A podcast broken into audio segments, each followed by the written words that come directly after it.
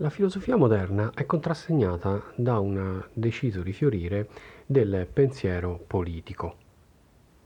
Ovviamente esiste anche un ampio filone di pensiero politico eh, medievale eh, con eh, riflessioni anche importanti come eh, quella di Giovanni di Salisbury nel Policraticus oppure il Defensor Pacis di ehm, Marsilio da Padova o la stessa monarchia di Dante Alighieri. Tuttavia il pensiero politico eh, moderno ha delle caratteristiche eh, peculiari e eh, lascerà una traccia profonda nella storia appunto della, eh, della filosofia a, a, seguire, superando quelli che erano stati i contenuti le questioni dibattute eh, dai filosofi del, del Medioevo. In fondo la, filosofi- la filosofia politica eh, moderna risente di quel grande fenomeno storico in atto tra il XIII e il XIV secolo che è la nascita dello Stato moderno. Questo fenomeno ormai ampiamente documentato dagli, dagli, storici, portò ad una emancipazione, a un superamento di quelle che erano le categorie eh, politiche tradizionali e la suddivisione appunto della Ehm, eh, della sovranità eh, nei grandi poteri universalistici tipo, di papato ed impero e anche all'assorbimento eh, di quei particolarismi eh, politici ed amministrativi che erano stati tipici del Medioevo, dal feudalesimo alle realtà eh, comunali. la nascita dello Stato moderno di fatto ruota intorno al concetto della eh, sovranità monarchica, che tende ad imporsi eh, attraverso alcune, alcuni elementi eh, che sono comuni in questi, in questi fenomeni, ovvero la, la territorialità, la, la eh, la conquista eh, di una unità territoriale, l'accentramento del, del, potere anche grazie ad un nuovo e forte apparato eh, burocratico e la visione in un certo senso eh, dinastica eh, dello Stato moderno, almeno nella sua fase embrionale monarchica, in cui la trasmissione del potere avviene appunto attraverso la linea del, del, di sangue. Per quanto riguarda il pensiero politico che in un certo senso affianca ma anche motiva eh, il fenomeno della nascita dello, dello Stato moderno, eh, il, i presupposti vanno ritrovati sicuramente nel pensiero eh, rinascimentale, nella filosofia rinascimentale e nella eh, centralità eh, che aveva acquisito la riflessione intorno all'uomo, della, della, quale è un aspetto fondamentale anche la nuova considerazione di cui godevano tutti quei fenomeni della vita sociale e civile appunto che rinasce di fatto nel, nel Rinascimento. E, d'altra parte anche in un certo senso la, la riforma eh, protestante eh, contribuì al superamento del, del dibattito eh, intorno alla politica tipico del, del Medioevo.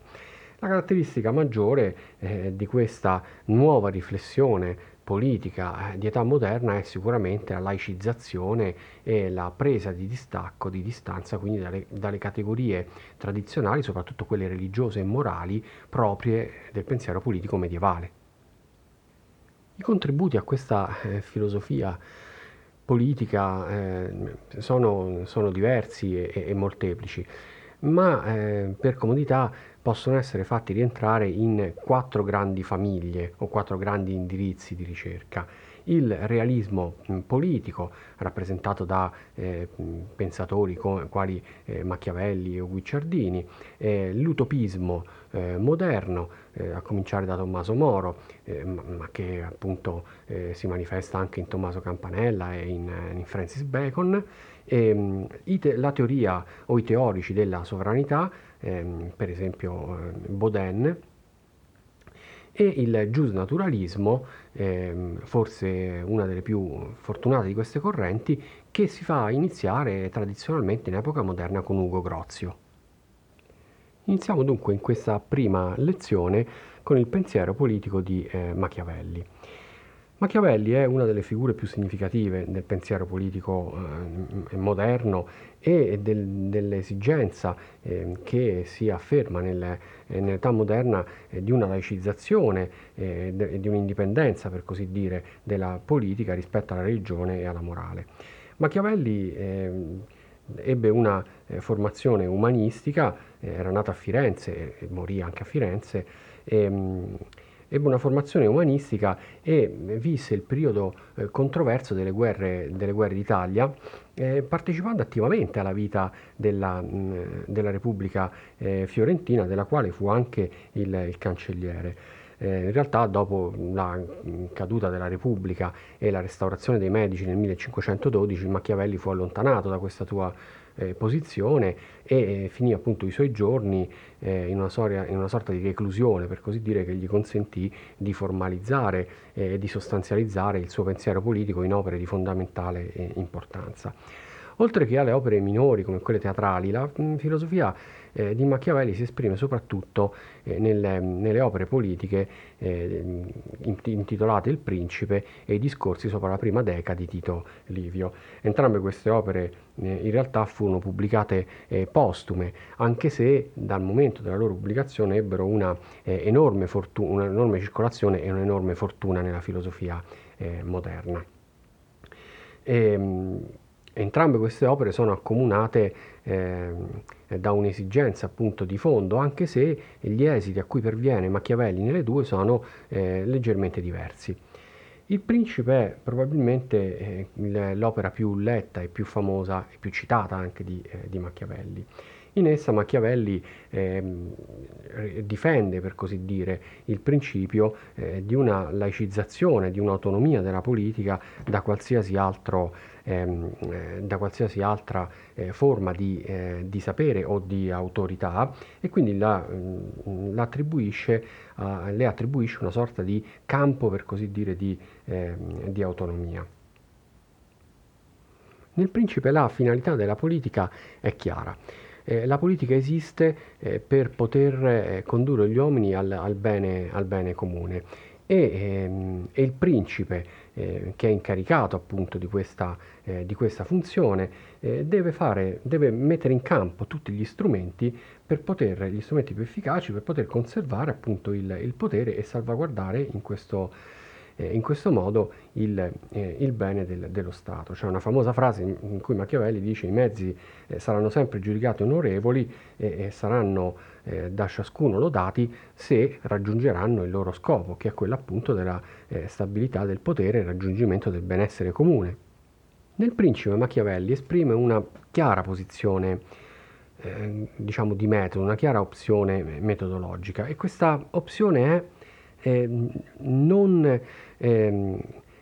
pianificare, eh, non affrontare eh, la politica in modo prettamente teorico o partendo da eh, idee, ipotesi, principi portanti o addirittura eh, delineando eh, stati ideali che non si sono mai visti, dice Machiavelli, ma partire dalla verità effettuale della cosa come afferma in un famoso passo appunto del capitolo 15 del, de, del principe. E quindi Machiavelli rifiuta chiaramente sia l'utopismo, eh, che pure si era eh, già manifestato anticamente con Platone e risorgerà appunto nel, eh, Cinquecento, ma, riso- ma, rifiuta anche il principio in fondo di, eh, di autorità, sia essa laica eh, sia essa eh, spirituale. il principe ehm, deve, uni- deve, conformarsi alla ehm, vera natura dell'essere umano. E quindi eh, il, eh, l'autore che voglia dare indicazioni al principe eh, secondo una, eh, una, un genere trattatistico che Machiavelli di fatto riprende, che è quello dello speculum principis, cioè il principe deve ritrovare eh, del, nelle, nelle, parole del, eh, dell'autore che sta leggendo eh, delle indicazioni puntuali, precise, appunto, che delineino la sua personalità, la sua azione. Quindi il, principe eh, deve eh, conformarsi alla eh, verità ehm, della natura umana. E la natura umana per Machiavelli è contrassegnata eh, da un eh, egoismo di fondo, per cui gli, gli, esseri umani di fatto in ogni epoca, in ogni tempo, eh, hanno dimostrato di essere dominati sostanzialmente da un egoismo di fondo e dalla ricerca continua dell'utile. Questo pessimismo antropologico di, di Machiavelli si accompagna poi con una, eh, diciamo, visione che Machiavelli mutua dagli storici eh, antichi che Machiavelli conosceva benissimo, soprattutto Polibio, eh, Tucidide e Tacito, lo storico romano appunto, che è quello della ciclicità della, della storia, cioè la storia ha un andamento eh, ciclico, eh, gli uomini eh, compiono sempre gli stessi errori, le forme di governo ehm, si susseguono ciclicamente ritornando identici e questo permette al politico e anche al teorico della politica eh, di poter prevedere in ogni tempo eh, gli esiti di determinate azioni o di determinati comportamenti. Il principe di Machiavelli cioè deve essere eh, un, eh, un, uomo innanzitutto eh, virtuoso e nel principe si, ehm, si, abbandona la visione classica della virtù come in un certo senso insieme delle qualità eh, morali no? e classicamente cristiane come venivano intese nella filosofia precedente. La virtù è ripresa nel significato greco di arete, ovvero è ciò che porta eh, un, un, ente alla sua massima espressione, ciò che incarna e di conseguenza porta alla massima espressione ciò che è proprio di un ente. Era il senso in cui intendeva Arete, per esempio, anche eh, Socrate nel suo intellettualismo eh, etico, appunto. E, ehm, e nel principe la virtù viene contrapposta in un famoso passo alla, eh, alla fortuna. Secondo Machiavelli, ehm, i rovesci a cui vanno incontro i destini degli uomini, anche le fortune dei governi o dei principati eh, umani, non dipendono completamente dalla fortuna, dal caso. In un certo senso per Machiavelli c'è una, ehm, una parità fra virtù e, e fortuna.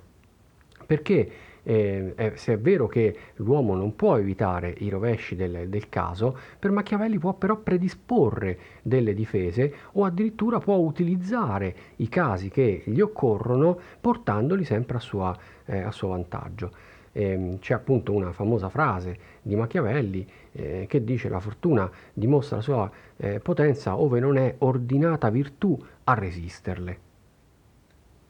E dunque il, il principe virtuoso di, Macchia- di Machiavelli eh, non è il principe eh, moralmente buono eh, di cui vagheggiavano appunto i teorici anche del primo Rinascimento, è semplicemente il principe che mette in atto tutte le misure e utilizza tutti gli strumenti a propria disposizione ehm, per portare a compimento eh, la sua natura di principe, che è quella di mantenere il, il potere, piegando eh, a suo vantaggio non solo eh, il, gli altri uomini le condizioni storiche, ma addirittura anche la fortuna. Il principe di Machiavelli eh, appare una figura in un certo senso cinica e spietata al, al lettore superficiale. C'è una famosa metafora che Machiavelli usa appunto per descrivere il principe eh, del suo principe. Il principe deve essere come la, la volpe, la golpe, dice eh, Machiavelli, e il leone, cioè deve saper utilizzare a tempo e a tempo, a seconda dei casi, l'astuzia e eh, dall'altra parte la, la forza eh, bruta, quindi anche l'inganno, la violenza fanno parte eh, delle paniere, potremmo dire, delle qualità di un buon principe. E il buon principe eh, storicamente presente davanti agli occhi di Machiavelli è un personaggio che invece i suoi contemporanei avevano criticato aspramente, dal quale eh, quasi tutti i teorici del, della politica avevano preso eh, le distanze, ovvero eh, quel Cesare Borgia, eh, figlio di, eh, di, Rodrigo Borgia, Papa Alessandro VI, appunto, eh, il quale molto probabilmente, dopo aver abbandonato la, ehm, la tiara cardinalizia ehm, e, e, aver probabilmente contribuito a, alla morte del, del, fratello, si era creato una sorta di proprio dominio anche con la, e l'aiuto del padre, appunto, in eh, in Romagna, inserendosi abilmente nel gioco dei potenti e usando nei confronti dei suoi eh, nemici eh, un pugno di, di, ferro rimasto famoso appunto nella storia, eh, nella storia moderna. E, ehm, la parabola del Duca Valentino, cioè del Duca di Valentinois, appunto, titolo di cui era stato insignito Cesare Borgia, eh, poi si concluse in realtà eh, malamente, ma Machiavelli in un certo senso giustifica eh, la fine del, del dominio del, del Borgia eh, come una sorta di straordinaria e estrema malignità della fortuna. perché appunto eh, in realtà eh, eh, osservando ed esaminando eh, le azioni di eh, Cesare Borgia, eh, Machiavelli trova che aveva predisposto ogni, ehm, ogni azione e ogni ehm, diciamo, eh, contromisura nei confronti dei rovesci della fortuna che potevano occorrergli, eh, se non che la morte prematura del padre l'impossibilità, anche a causa di una sua stessa malattia, di intervenire eh, nell'elezione dei suoi eh, successori, appunto, ehm, ne provocherà l'allontanamento dall'Italia, ma finirà in realtà combattendo come mercenario in, eh, in Spagna. Il principe eh, in realtà va letto in questo, in questo modo, va letto come eh, la traduzione nella pratica eh, di un uomo eh, ad uso alle cancellerie, ad uso alla, alla diplomazia dell'Italia moderna. Ed è anche un, un testo che va letto come testo d'occasione, perché eh, i contenuti e le norme raccomandate nel Principe eh, da Machiavelli in un certo senso, come vedremo tra poco, saranno eh, diciamo moderate o addirittura rifiutate nei discorsi, ma questo semplicemente perché il Principe nasce da una necessità le necessità reali, attuali del, dell'Italia che è martoriata, percorsa da eserciti stranieri e che ha bisogno di un principe che sappia inserirsi in questo gioco. Il realismo di Machiavelli del principe è il realismo di un politico eh, che sul campo aveva acquistato propria, le proprie competenze e che poi soltanto in un secondo momento le traduce appunto nel, eh, nell'opera. I discorsi sopra la prima decade di Tito Livio invece eh, un appartengono ad un genere letterario diverso che è quello del commentario, un, un genere classico che Machiavelli conosceva bene e, mh, e, chiaramente hanno un tono e giungono a conclusioni anche diverse da quelle del, del principe. Innanzitutto eh, nella, nei discorsi non è più il principato la forma di governo eh, raccomandata da Machiavelli, ma diventa il governo per così dire eh, misto, eh, simboleggiato dalla Repubblica eh, eh, Romana. In questo governo misto c'è una sorta di equilibrio per così dire tra il ceto aristocratico o quello senatorio appunto a Roma e quello, ehm, e quello popolare ovvero una mediazione tra gli interessi dei grandi e gli interessi dei piccoli, gli interessi del popolo. E, ehm, è una opposizione questa in cui Machiavelli non vede nulla di negativo, anzi, se porta ad un equilibrio, al tentativo di trovare una, in un certo senso un'osmosi no? eh, tra questi due eh, ceti, eh, costringe l'intera Repubblica eh, a trovare appunto delle forme eh, stabili di convivenza. In questo sono fondamentali le buone leggi. In, per Machiavelli le buone leggi in realtà creano buoni uomini, cioè creano uomini educati e adatti alla, vi- alla vita in, in, comune. E la Repubblica di Machiavelli ha eh, delle eh, caratteristiche eh, che appunto tradiscono una certa modernità nella riflessione di Machiavelli. Per esempio, eh, Machiavelli raccomanda eh, che ehm, il, la Repubblica abbia un esercito proprio, che non si affidi cioè ai mercenari che, che si sono dimostrati nelle guerre d'Italia totalmente inaffidabili, ma c'è soprattutto una forte riflessione intorno al, eh, al valore che la religione ha eh, in merito al mantenimento dell'equilibrio del, eh, dello Stato. La religione di Machiavelli è una religione civile, mm, come era quella appunto dell'antica Roma eh, re- repubblicana, eh, nella quale sostanzialmente ehm, il costru- sulla quale si costruisce sostanzialmente il, eh, il, il, il governo e il consenso eh, popolare e che promuove dei buoni costumi, quindi una religione morale o dalle forti mora- tinte morali appunto. E da questo punto di vista la religione eh, di Machiavelli è lontana per esempio dal cristianesimo, che nella prima deca eh, Machiavelli non raccomanda, il cristianesimo è una religione che proietta la vita dell'uomo in un futuro ultraterreno, eh, che lo porta all'umiltà, alla rinuncia, per così dire, dei beni terreni, cioè lo allontana da quel carattere mondano che la politica invece deve avere. E come tale, appunto, il cristianesimo non è eh, una religione adatta al mantenimento dello Stato.